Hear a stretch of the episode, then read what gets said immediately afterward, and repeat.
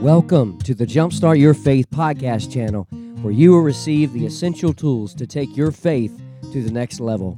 I am your host, Brian Ratliff, and I currently pastor Clearbrook Baptist Church in Roanoke, Virginia. Here is the latest message preached from one of our services. Grab your Bible, pen, notepad, and get ready to jumpstart your faith. This device that I'm holding in my hand is called a cell phone. And this device, whether you happen to have an iPhone or an Android, whichever style of choice, or even an old fashioned flip phone, whichever one you so desire to use, we can agree that this device right here has revolutionized and changed the world. It has changed the world in some ways for the good, and to be quite frank with you, in some ways for the bad. This phone right here has changed the way that we communicate with each other. Today, most people would just simply talk to, to each other through texting. Maybe you've called people and they responded with a text message. Well, I'm guilty of doing that because I guess my preference is probably texting. But nonetheless, we still have to make phone calls in this age. But texting has literally revolutionized the way we communicate with each other. There's this thing called texting abbreviations, or what I like to call, this is my interpretation, texting lingo. And if I were to say LOL, what would you say that means? If I were to say DM, what would that mean? Direct message. Yeah. Now, this one goes back pre texting. MIA means missing in action. Yeah, Brother Andrew's got that one. All right. Two thumbs up. TBH would mean to be honest. That's right. Now, this one I think we would all know. TGIF means thank God it's Friday. I'm thinking we should change it to TGIS. Thank God it's Sunday. Come on now. That'll preach right there. How about this one? LMK. You know what that means? Let me know. uh, SMH Shaking my head. That's right. BTW. By the way, ILU. I knew somebody loved me out there. now, if I were to say this one, this is the final one for you PTL. That's right. Praise the Lord. Today, I want to do something revolutionary and contemporary. I want to label the title of my sermon with three letters. It's a texting lingo abbreviation. PTL. PTL. Would you say that with me? PTL. That simply means praise the Lord. We see the, the theme of this passage is praising the Lord. And so today, I want you to understand this that the theme of our lives, the theme of heaven, the theme of everything about our being should be to praise and glorify and magnify the one named Jesus Christ. And in Revelation chapter 7, at least this section that we just read, takes us into the throne room of God, and we see the heavenly multitude praising and glorifying and worshiping Jesus Christ high and lifted on his throne. And as we come into this chapter, there's a lot of discussion about who exactly this great multitude is or was or whatever they are. And I want to share with you, we're going to get to that in just a few moments. But before we dive in here into this passage, I want you to understand this that years ago, when I began to go off to Bible college and, and study scripture in more of an academic setting, I began to be introduced to biographies. And I began to study biographies because I thought it was enjoyable as a hobby, but it also inspired me in my walk with Christ to hear about men and women throughout church history and the ages who have been used by God to bring revival to different people. But biblical historians tell me, I'm, I do not know how in the world they get this number, but they tell us that the greatest revival in, in the Old Testament was the day when, when Jonah marched into the city of Nineveh and he preached a one sentence message and he says, Yet in, in 40 days Nineveh shall be destroyed or perish. And we see that these historians tell me that over 1 million Ninevites came to faith in believing that the God of the Bible was the one and true living God. Throughout history, we've seen many pockets of revival. We've seen nations as a, as a whole and a unit come swarming in to believe the one true God of the Bible is Jesus Christ. I think about George Whitefield, how he plowed the soils here in the colonies, the 13 colonies back in the 1700s, crossing the Atlantic Ocean multiple times by way of boat and sailing and he would be the one to break open the fallow soils here on this continent. And then a man by the name of Jonathan Edwards would preach the sermon, Sinners in the Hands of the Angry God. And then, as a result of those two individuals' efforts, and perhaps a few others, we see the first great awakening would, would revolutionize this continent. And people in the thousands would come to faith in Jesus Christ. We see in the early 1900s a, a, man by the name of Billy Sunday would travel all over the country setting up his tent and calling it the Sawdust Trail. And he is accredited to leading 1 million people to a saving knowledge of Jesus Christ. We think of the guy back in the, in the later 1800s by the name of C.H. Spurgeon, Charles Spurgeon, the prince of preachers who, by the way, never had any formal education in the Word of God. That means he never went to Bible college and never went to seminary. And, and we see that God had a special touch in his life at 16 years of age. Not only did he start preaching, but he started pastoring his first church at the age of 16. And then he moves into London and to pastor that great church that we would know throughout the rest of his ministry from age 19 all the way to the day he died. And there, as he was preaching, he is accredited to, to leading thousands of people to a saving knowledge of Jesus Christ. So many people we could speak of today, but I also want to share in 1973. Now, whether you fully agree with the methods and philosophy of Billy Graham, you have to understand this that he you can go back and listen to the sermons all you want to. There, there's no question in my mind that he preached the gospel to more people than any preacher has ever preached to date. And we think about a million souls coming to faith through Billy Sunday. We think about these a million souls coming to faith in Nineveh. But in 1973, when, when Billy Graham went to South Korea, there he's preaching, and by the way of a, of a translator, as you look out, if you can go and watch the video, I just encourage you to go on YouTube and just type in Billy Graham Korea, and you'll find him preaching, and you'll see, in a sense, that just what John is writing here in Revelation, a great multitude that nobody can number, we see that Billy Graham is preaching to a multitude that none of us could ever count. Because it's as if that, that if he looks to his left, as he looks straight ahead, he looks to his right, everywhere he looks, there's just miles and miles and miles and miles of people. And in one day, in one sermon, he preached to over 1.1 million people in person, all gathered outside.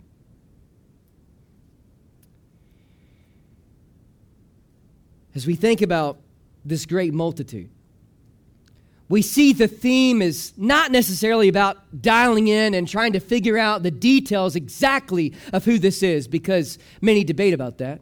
But I think the Bible lets us in on who that is.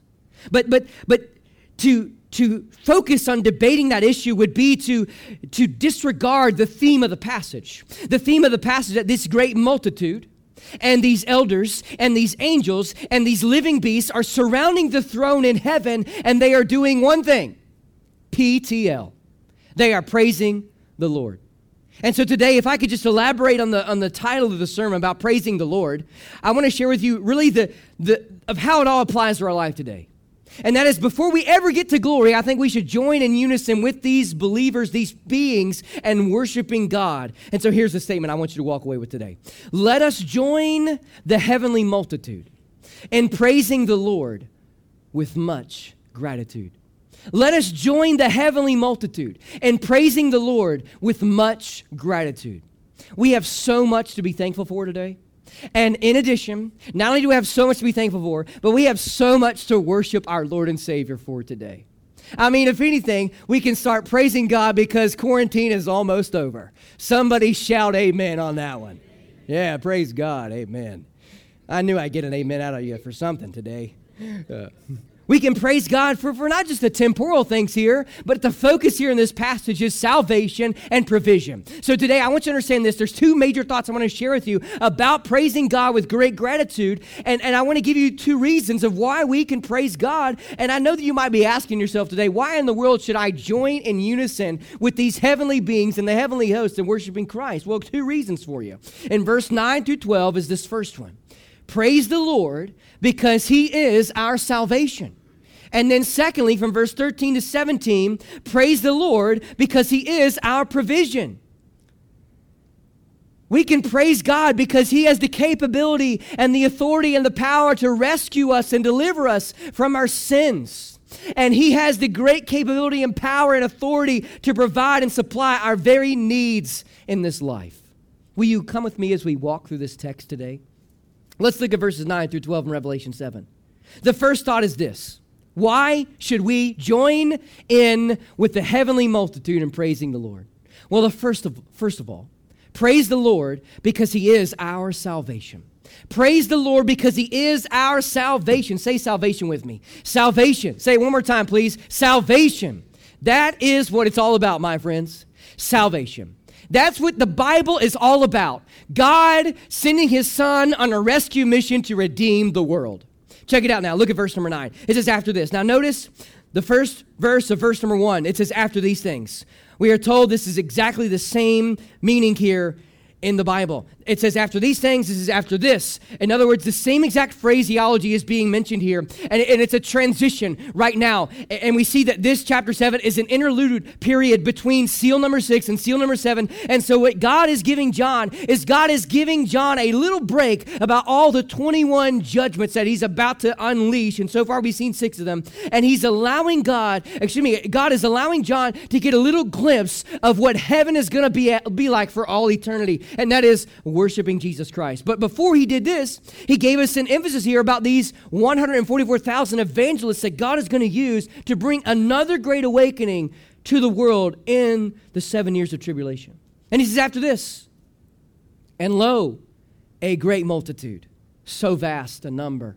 Remember earlier in the book of Revelation, the Bible spoke about these myriads. That is, these tens of thousands and thousands and thousands. The Bible speaks of that because in the original language that the New Testament was written in, that was the highest number that they had available for that language. And so now we have billions and trillions and even more than that then i don't even know all the numbers. But, but we see here that this is just saying a great multitude that, that, that, that, he could not number it with the vernacular that he had in his language. And it goes on to say which no man can number. And he says i love this part of this verse.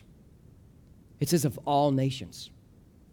It says of all kindreds. It says, of all people, of all tongues or languages, stood before the throne and before the Lamb, clothed with white robes and palms in their hands. And then, verse 10, it says this, and cried with a loud voice, saying, Salvation to our God, which sits upon the throne and unto the Lamb. In verses 9 and 10, kind of spinning off of this th- idea of praising God for his salvation, understand this that we can praise the Lord because his salvation is available to every nation. That is the heartbeat of God. The heartbeat of God is that all kindreds, all nations, all ethnicities, all nationalities, all language, uh, languages and people groups of all ages will come to a saving knowledge of Jesus Christ. The Bible is not a white man's religion. The Bible is not a black man's religion. The Bible is a religious document that God has given to us to where all people can come to faith in Him. Salvation is available for every nation. Can you imagine? What it's going to be like around this throne one day when we join in the heavenly multitude, that we're going to be sitting here with people who, who we've never met who are in Africa, people that we've never met who are in Australia, people we've never met who are in Asia, and Europe, and South America, and Central America, and North America, and in Canada. All over the world, we're going to see people worshiping Jesus Christ. And so, wouldn't it be great if we just got used to worshiping God with other nationalities and other people groups right here on this side of eternity? Understand this that they're standing before the throne of God. The same idea back in chapter 4, chapter 5. John is caught up to heaven, getting a glimpse of what it's like to be around the throne of God. And it says they're standing before the throne of God and before the Lamb. And the Bible says they're clothed with white robes. Listen, The only way you'll be able to stand the full glory and splendor of God on his throne is to be clothed in the garments of his righteousness. I love the verse that Pastor English used to quote all the time, and because he quoted it, I can now quote it, and I hope that because I quote it so often, you'll be able to quote it, and it will be engraved into your mind to never be forgotten. Paul said this, and he became sin who knew no sin, that we might be made the righteousness of God in him. So check it out now. Jesus came, Jesus died for all people peoples, all nations. The Bible's clear on that. For God so loved the world.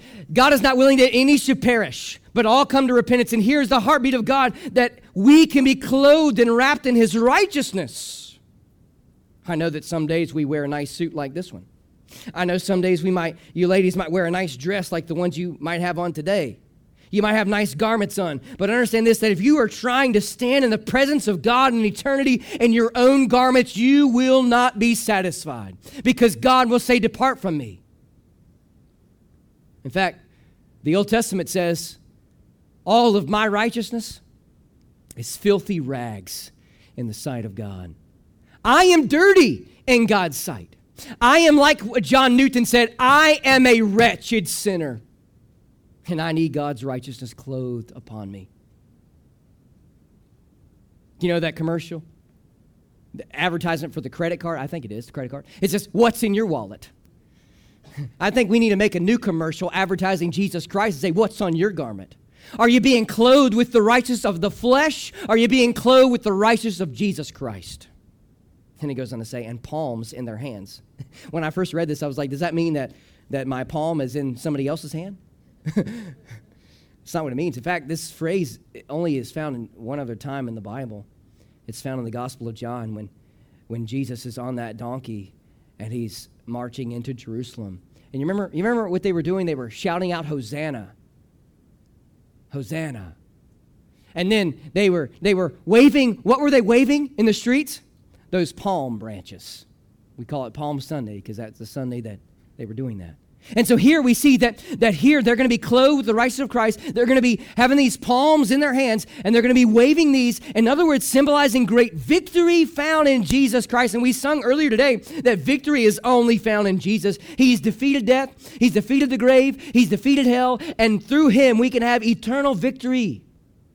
And then it goes on to say, and He cried with a loud voice. Now I know that the longer we live, Sometimes our body parts don't work as well as they used to. So sometimes our hearing might deteriorate over time, and you got to put in those hearing aids and you got to turn that volume up or you got to turn that volume down. You ever been to a concert before and the volume was so loud you just said, I'm going to take the hearing aids out if you have hearing aids? Well, check it out now. I know sometimes we, we get a little dissatisfied when the volume is too loud. But the Bible actually says that these people are crying out in unison with a loud voice. In other words, if you've ever been in a stadium and you hear everybody chanting, that chant is so loud it could be heard down the street for blocks and blocks and blocks. And so the idea here is this that these people, this great multitude, are crying out with a loud voice in unison these words salvation to our God. This word salvation is the same word we get soteriology from. That is the doctrine of salvation, the great theological term. And in other words, this, this word salvation, it means that it means to rescue somebody in their sins. And that was that's why Jesus came. He came on a rescue mission, one-time rescue mission, to die on the cross to rescue all those who believe in his name from the power of darkness and sin. And I do find it interesting here that in chapter 4, we see God is on his throne over creation. So that tells me God is sovereign over creation. That means that every atom is put into place, every constellation is put into place, every planet is put into place, everything in this universe is there by God and underneath his control. The Bible says in, in chapter 5 that, that, that Jesus is now on the throne, which is one and the same. The Bible uses God and the Lamb synonymously to, to reveal to us that, that Jesus is God and he's on the throne. And so in chapter 5, we see that God is on the throne and he's providing redemption. Jesus is the only one worthy enough to take the scroll or the title deed of the earth to redeem it back underneath his dominion and power. So, if God is sovereign over his creation and God is sovereign over dominion here, we see now in chapter 7 that Jesus, God, is on his throne and he is now sovereign also over salvation. The three greatest parts about this world and universe and existence is creation, redemption, and salvation. In other words, just as God is, is holding everything into place in the universe and He's going to take dominion back over this world, God is working out everything in your life so that you can come to faith in Him. In other words, God is sovereign over your parents. He willed you into existence so you could have those godly parents to instruct you in righteousness. He is sovereign over the fact that you somehow came across a Bible believing church and you would hear the gospel expounded, or you would be introduced to, the, to faith through a coworker or somebody. God is orchestrating out all those details. That's what it means when God is sovereign over salvation. And it says, He is the one sitting on the throne and unto the Lamb. And we have every reason to praise our Lord over salvation because this salvation is available to every nation. There's not a man, woman, boy, or girl who doesn't have the opportunity to cry out to Jesus and say, God, forgive me of my sins. God, save me. And let me spend eternity with you in heaven. The transition is, is shifted now. The focus is no longer on this great multitude which can't be numbered, but now the, the focus is now John's uh, eyeglasses and spectacles are now on the angels and the elders and the four beasts or the living creatures. And we see how his salvation is available to all, every nation. But we can also praise him in verses 11 and 12. We can praise the Lord because his salvation is worthy of our adoration. It's worthy. This is the most worthy thing to ever praise Him about. These angelic beings are created beings that God made, and God uses angels to accomplish His will, not just in heaven, but also in earth, as we'll see later in the book of Revelation. It says these angels stood around this throne in similar fashion, this great multitude. And then the Bible says these elders, and these elders are the 24 elders that are mentioned back in chapter 4 and 5, and these are representatives of the believers of all stages throughout history. And then it, then it says these four beasts, these the seraphims and cherubims, or these four living creatures. And it says, not only were they standing, but there came a point in their moments here in this scene where they fall to their knees and fall on their face and they worship God. And here's what they said Amen. Blessing, glory, wisdom, thanksgiving, honor, power, might be to our God forever and ever. Amen. Notice the terminology in verse number 9, it says lamb. In verse number 10, it says God and the lamb. In verse number 11, it says God. And then here in verse number 12, it says God. So literally, it is revealing to us that the lamb is God and the God is the lamb and he's crying out blessing, blessing. This is the same where we get eulogy from. You ever been to a, to a funeral service before? Yeah, I'm sure you all have. You know what a eulogy is? It's to speak well of. Did you hear about that one epitaph? Uh, one epitaph? You know what an epitaph is, right? It's, it's like a summarization of somebody's last words in, of his life. The epitaph was a guy from a guy named Ned. And he said, Here lies Ned. There's nothing to be said because we like to speak well of the dead. I thought that was funny, but maybe you don't. Uh, but. But today we get this idea of eulogy means to speak well of, and so these these angel, the angelic choir and, and then these elders are lifting up praise and speaking well of our God because listen, we can only speak well of God because of what He's done for us. And then he goes on to say glory. This is the same where we get doxology from. Praise God from whom all blessings flow. Then it says wisdom. That is, this is the God who is omniscient and all knowing and is the one who consumes all knowledge. He can't learn anything and he can't forget anything. Then it says thanksgiving. He is the one who, who deserves our full hearted gratefulness. And then it goes on to say honor. This gives the idea of giving him the rightful reverence and respect that he deserves. And then it says power. This is the, the dynamite power that he is the one who is the ultimate highest authority and power in the world, and he has all might and strength. And it says all of these seven attributes are what they're praising God about, and it says forever and ever to our God. I love how it begins with amen, and I love how it ends with amen. You know, a lot of times we think about the book of Revelation, we think about this, uh, this dark apocalypse full of all these crazy, you know, flying serpents and crazy, crazy bombs and oh, all this imagery.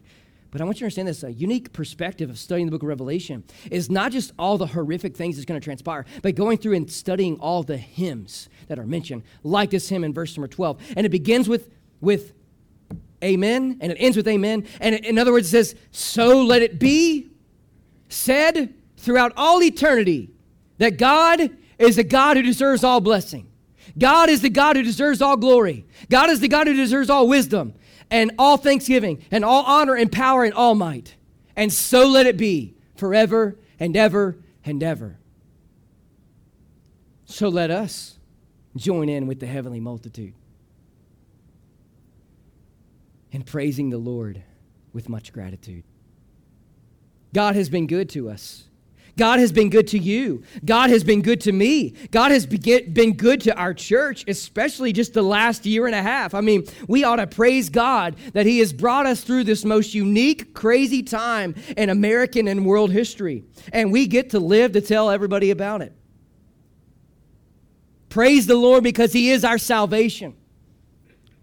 But now let me share with you from verses 13 through 17. The second reason why we have got to join in with this heavenly multitude. Praise the Lord because He is our provision. Praise the Lord because He is our provision. That's what verses 13 through 17 reveal to us. So check it out now. Jesus Christ has the power to deliver us from our sins, but He's also the same God who has the power to provide and supply for our daily needs. God is amazing. He gives us eternal salvation and gives us the great assured promise that one day when we walk through the doorway of death, we get to go to the glorious place the Bible calls heaven. But until we get there, God made us a promise that He'll provide our daily needs. If that doesn't get a deadbeat Baptist shouting hallelujah and lifting their hands and hearts and praise, I don't know what will. Because I'm here to tell you something God saved us and God provides for us. He's amazing and he's worthy of our praise. Notice what verses 13 and 14 speak of. It says here, the elders. Now, again, I'll reiterate this because sometimes, you know, I've been studying the Bible for, for over half my life, and really, I guess, my whole life because I grew up in church. But, but sometimes you have to hear things repeated over and over again for them to sink in, especially with difficult passages like the book of Revelation. So these elders are 24 beings that are seated around the throne, and they most likely represent saints from all ages. And so here we see the heavenly elder is now speaking to the earthly elder, John. And he says this This is a question the heavenly elder asked John, the earthly elder. What are these which are arrayed in white robes? And whence came they? Let me rephrase that for us. Who are these wearing these white garments, and where did they come from? And John replies, he says, Sir, thou knowest. Now it's interesting. When you study this word, sir, this is the same word used throughout the New Testament that the translators would translate Lord. So the question is, is, is this elder Jesus Christ? Who is he exactly? throughout Scripture, sometimes this word Lord is translated sir, and sometimes it's translated as Lord. And here in this context, if we were to translate it as Lord, it would be saying my lowercase l, O R D. In other words, this, this terminology, sir, you know, or sir, thou knowest, he's saying he's giving this elder the respect and reverence he deserves because he is in a higher position of authority than him. I would say sir to many of you, and many of you would say sir to me. We would say sir to somebody in a governmental position, whether we were in line with their views of politics or not in line with them, just out of respect. And so here John is giving this man or this elder respect that he deserves and saying, Sir, you know. And then the elder replies and he says these words These are they which came out of great tribulation and have washed their robes and made them white in the blood of the Lamb. So, who exactly are these people? Who are these ones who are called great multitude? What are they? Well, it's a great question. And I think the key is found in verse number 14 about the phrase great tribulation. In the English Bible, the, the term, the two words great tribulation occurs three times. It occurs, of course, right here. But the first time it was, it was coined was by Jesus Christ in Matthew chapter 24. And when Matthew chapter 24 was being delivered, the message on the Mount of Olives, it is referring to the last three and a half years of the Great Tribulation. And then in Revelation chapter 2, it's underneath the context of the church of Thyatira. And the church of Thyatira was the church that tolerated sin. And God said, unless you repent of your sin and stand where I stand on sin, Jesus said, I will bring great tribulation upon your church.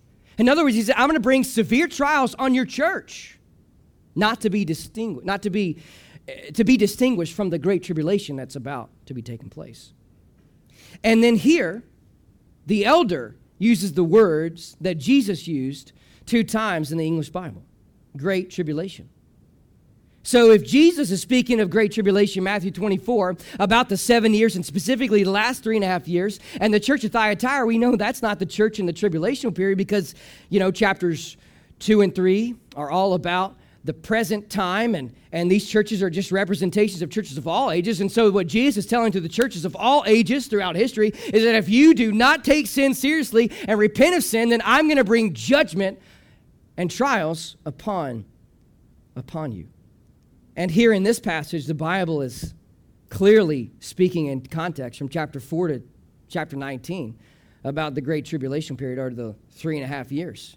And so it leads me to believe, along with many other Bible teachers and scholars that this multitude is the multitude that comes to faith in the Great Awakening in the Great Tribulational period, in the seven years there. As a result of these 144,000 individuals who are selected by God from 12 tribes, 12,000 each, and they go out and they share the gospel. I lean that these 144,000 people are so sealed in such a way that not only they're protected over the judgments of God, but also protected over the persecution of the Antichrist, and they will go into the millennial kingdom and populate that, and they're going to be going and sharing the good news of Christ along with the two witnesses and along with the angel that's going to fly through the sky, declaring the good news of the kingdom and about how judgment day is coming. And here it says, these are they, these believers, which came out of the great tribulation, referring back to the words of Jesus Christ in Matthew 24. So, the, the best way to understand the great multitude is that this is the believers who come to faith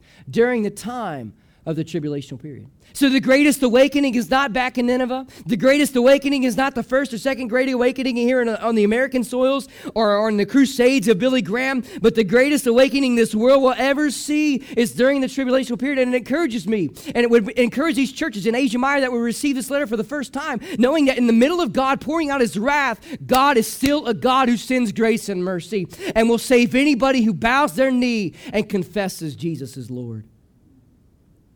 Verse number 13 and 14 remind me how God provides by making us clean. Look at verse 14. It says, And I said unto him, Sir, thou knowest, in verse 14. And he said, These are they which come out of great tribulation and have washed their robes and made them white in the blood of the Lamb. When your clothes are dirty, and that hamper, you know, is not smelling so nice. You take the, those clothes and you go to your washing room and you take them and you pour them into the washing machine and you take your Tide or whatever detergent you use these days, seventh generation or Myers or doTERRA, whatever it is, you put that detergent in there and there it cleans them and makes them smelling nice and fresh again. The only way you'll ever smell fresh in the eyes of God is to be washed in His blood. That's the only way, my friends. The only way for your sins to be remitted and removed from the east is from the west, as far as the east is from the west, is by allowing Jesus Christ to take your sins and to wash them and purge them with his blood. Verse 15 reminds me how God provides by letting us serve him. The first part of verse 15 it says, Therefore, So because because they have been washed in the blood of the lamb, their sins are now washed. That's the only way to be clothed in Christ's righteousness and to be and to have your sins washed by his blood is the only way you can barring the Old Testament phraseology the only way man can ever stand in the Shekinah glory of God. That is the full glory and splendor of God on his throne. The only way you'll be able to not die and be consumed in his magnificent glory is to be clothed in his righteousness and washed in his blood. So it says, therefore, are they before the throne of God? It says that's why they're there, because they've been redeemed, they've been saved, they've been born again.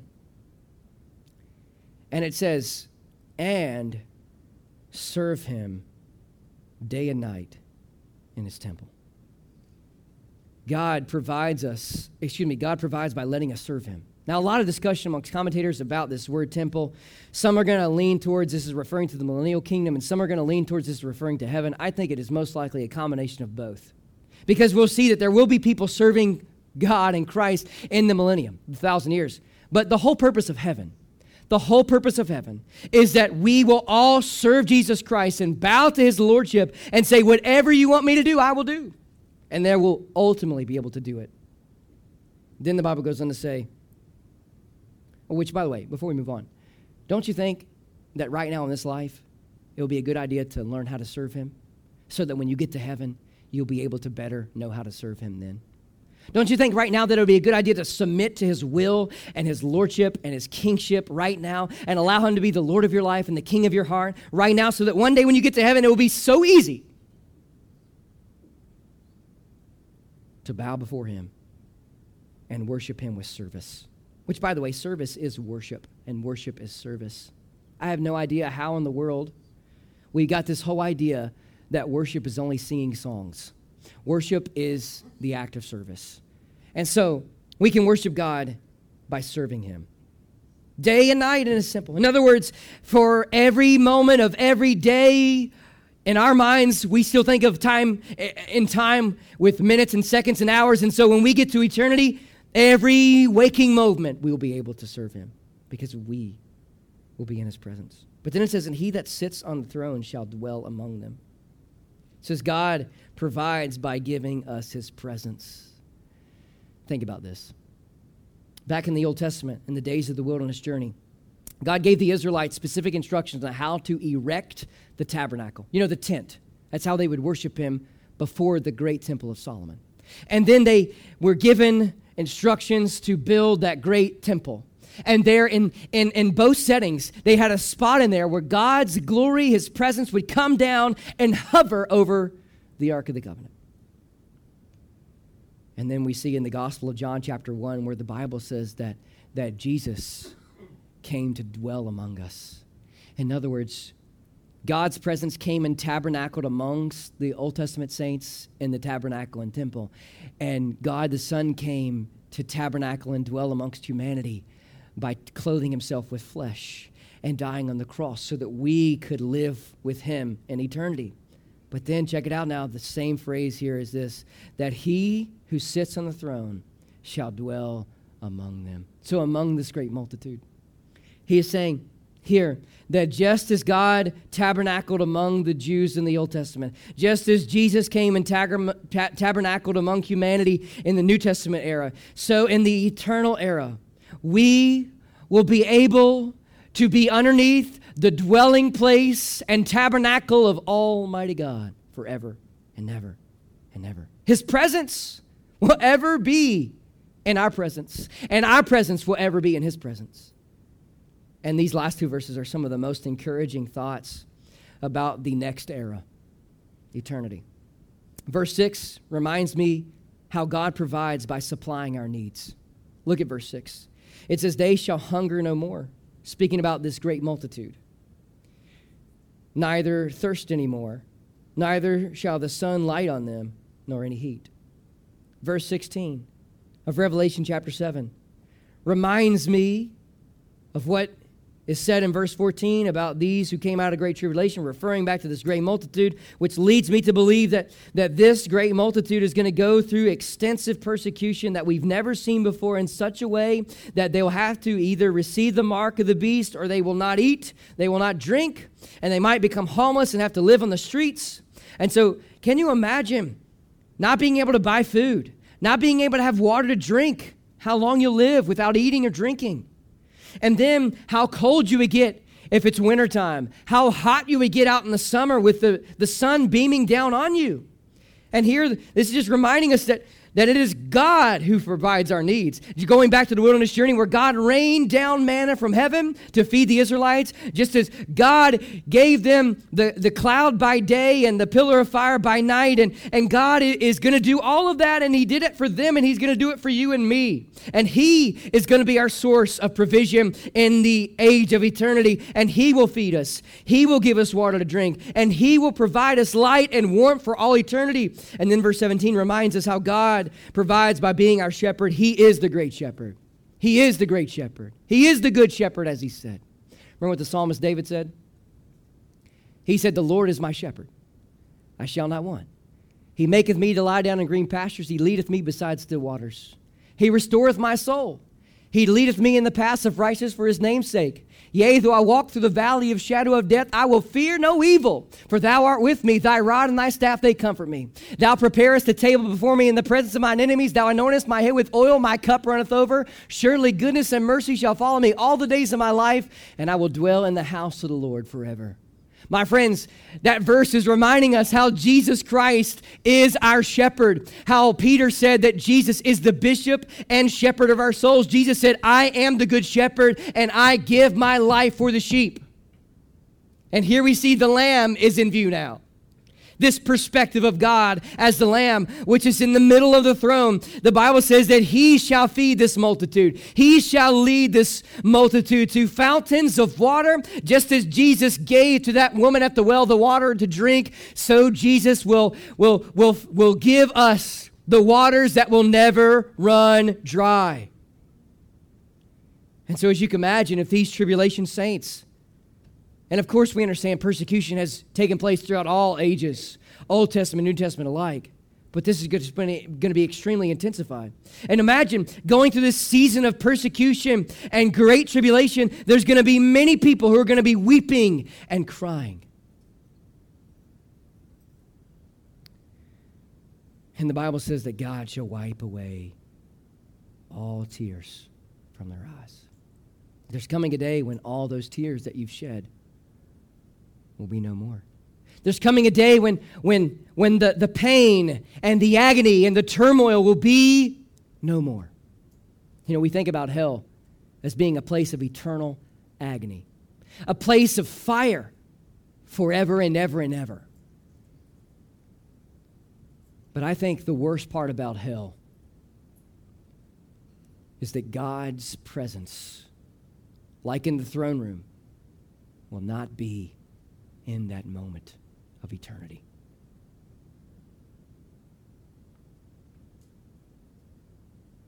And my friends, the only way to escape that is through Jesus Christ. The book of Revelation is all about God pouring out his wrath upon this unbelieving, apostate world. And in the midst of his wrath, he answers Habakkuk's prayer and he gives mercy to this great multitude who comes to faith. All of us in our lives, we go through trials. Many of you are no exception. But I want to take you back to the 1850s, just very briefly, and tell you about this lady by the name of Eliza Hewitt. She was born in 1851 in Philadelphia, Pennsylvania. She went to school locally and graduated as valedictorian of the Girls' Normal School. She then began teaching in the Philadelphia area. One day, while overseeing her students in the playground, she unfortunately suffered a severe back injury and was forced to bed for months, dealing with the pain the rest of her life. Although Eliza could have been resentful, and no one would have blamed her, she felt the presence of the Lord while confined to that bed. She started studying literature and English while recovering from her injury. Barely did she know that she was being prepared by God to write poetry and hymns. And these two subjects would prove very useful. As Eliza recovered some of her strength in later years, she was able to get around slowly. She attended the summer Methodist camp meeting in Ocean Grove, New Jersey. It was there that she met a woman by the name of Emily D. Wilson and they formed a great friendship. They would worship God together, they would study scripture together, and they would write songs of worship together. And most of their songs were geared for children in Sunday school. But this song right here went on to just touch the world and was published in 1898 in the Pentecostal praises for the first time. And a woman who was confined to a bed for a majority of her life wrote these words about what John is seeing in Revelation 7. She said, Sing the wondrous love of Jesus, sing his mercy and his grace. In the mansions bright and blessed, he'll prepare for us a place. While we walk the pilgrim pathway, clouds will overspread the sky. But when traveling days are over, not a shadow, not a sigh. Let us then be true and faithful, trusting, serving every day just one glimpse of him in glory will the toils of life repay. Onward to the prize before us, soon his beauty will behold. Soon the pearly gates will open, we shall tread the streets of gold. When we all get to heaven, what a day of rejoicing that will be. When we all see Jesus, we'll sing and shout the victory. Let us join the heavenly multitude and praising the Lord with much gratitude. My friends, we can praise our Lord because He is our salvation and He is our provision. He has the ability to deliver you and me and anybody who calls out to Him from our sins, and He has the capability of providing for our daily needs. My friends, it's all about three letters today P T L. May God help us to praise the Lord. Hey guys, thanks so much for tuning in to the Jumpstart Your Faith podcast channel. As a token of my appreciation for you listening today, I would like to give you my free ebook devotional called Jumpstart Your Faith 30 Days to a Renewed Faith in Christ. Just go to www.pastorbrianratliff.com to download it. Please be sure to subscribe to this podcast channel to listen to more messages like today's. And if these messages have been helpful to you, please leave a review. If I could be of any help in your spiritual walk, please let me know by emailing me at pastorbrianratliff at yahoo.com. And one last thing if you're in Roanoke, please consider joining us for one of our worship services at Clearbrook Baptist Church. Until next time, may God's blessings be upon you and have a great week.